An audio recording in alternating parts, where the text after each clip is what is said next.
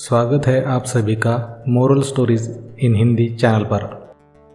आज के स्टोरी का नाम है मेहनत का फल। एक गाँव में दो दोस्त रहते थे। एक का नाम मोहन और दूसरे का नाम सोहन था।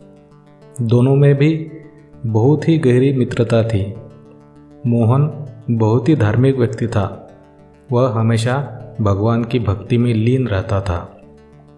जबकि सोहन बहुत ही ज़्यादा मेहनती था।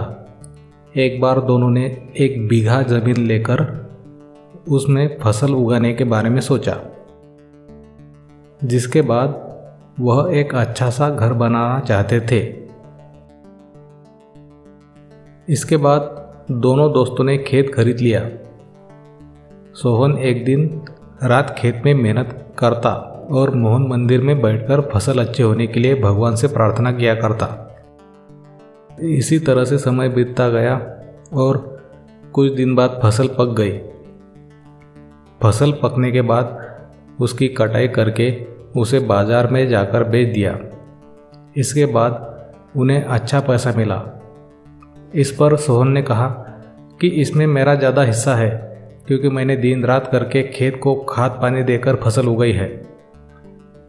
लेकिन यह बात सुनकर मोहन गुस्सा हो जाता है और कहने लगता है कि धन का ज़्यादा हिस्सा मुझे मिलना चाहिए, क्योंकि मैंने अपने खेत में अच्छी फ़सल के लिए भगवान से प्रार्थना की है। और जब तक भगवान की मर्ज़ी ना हो, तब तक कोई कुछ भी नहीं कर सकता है। दोनों इस बात को लेकर लड़ने लगे। अब यह बात गाँव के मुखिया तक पहुँच गई। गाँव के मुखिया ने सारी बातें सुनने के बाद एक फैसला किया।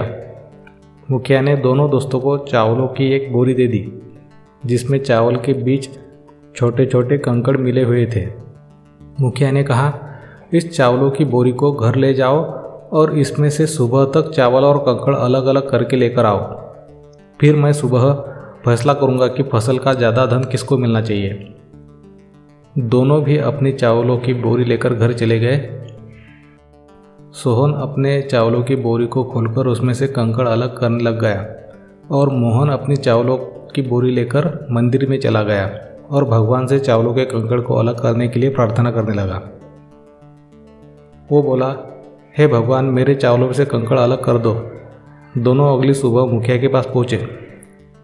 सोहन ने तो पूरी रात जाकर चावलों से एक एक करके कंकड़ अलग कर दिया इस पर मुखिया बहुत ही खुश हुआ। और मोहन ने अपनी बोरी मंदिर से ले जाकर ऐसी ही मुखिया के सामने रख दी। और मुखिया से बोला, आप बोरी को खोलकर देखिए। मुझे भगवान पर पूरा विश्वास है कि इस चावल की बोरी से कंकड़ निकल चुके होंगे। लेकिन जब मुखिया ने चावलों की बोरी खोली तो देखा सारे कंकड़ चावलों के बीच ही मौजूद थे। मुखिया ने मोहन को समझाते हुए कहा कि, भगवान भी हमारी मदद तब करता है जब हम अपनी तरफ़ से मेहनत करते हैं, यह बात समझाते हुए मुखिया ने फ़सल का ज़्यादा धन सोहन को दे दिया। इसके बाद से मोहन और सोहन खेत में मन लगाकर मेहनत करने लगे। इस बार इनके खेत में और भी ज़्यादा अच्छी फ़सल हुई। तो मोरल ऑफ़ द स्टोरी है कि हमें कभी भी पूरी तरह से भगवान के भरोसे पर नहीं बैठना चाहिए, क्योंकि भगवान ही हमारी सहायता तभी करते हैं जब हम अपनी तरफ़ से मेहनत करते हैं।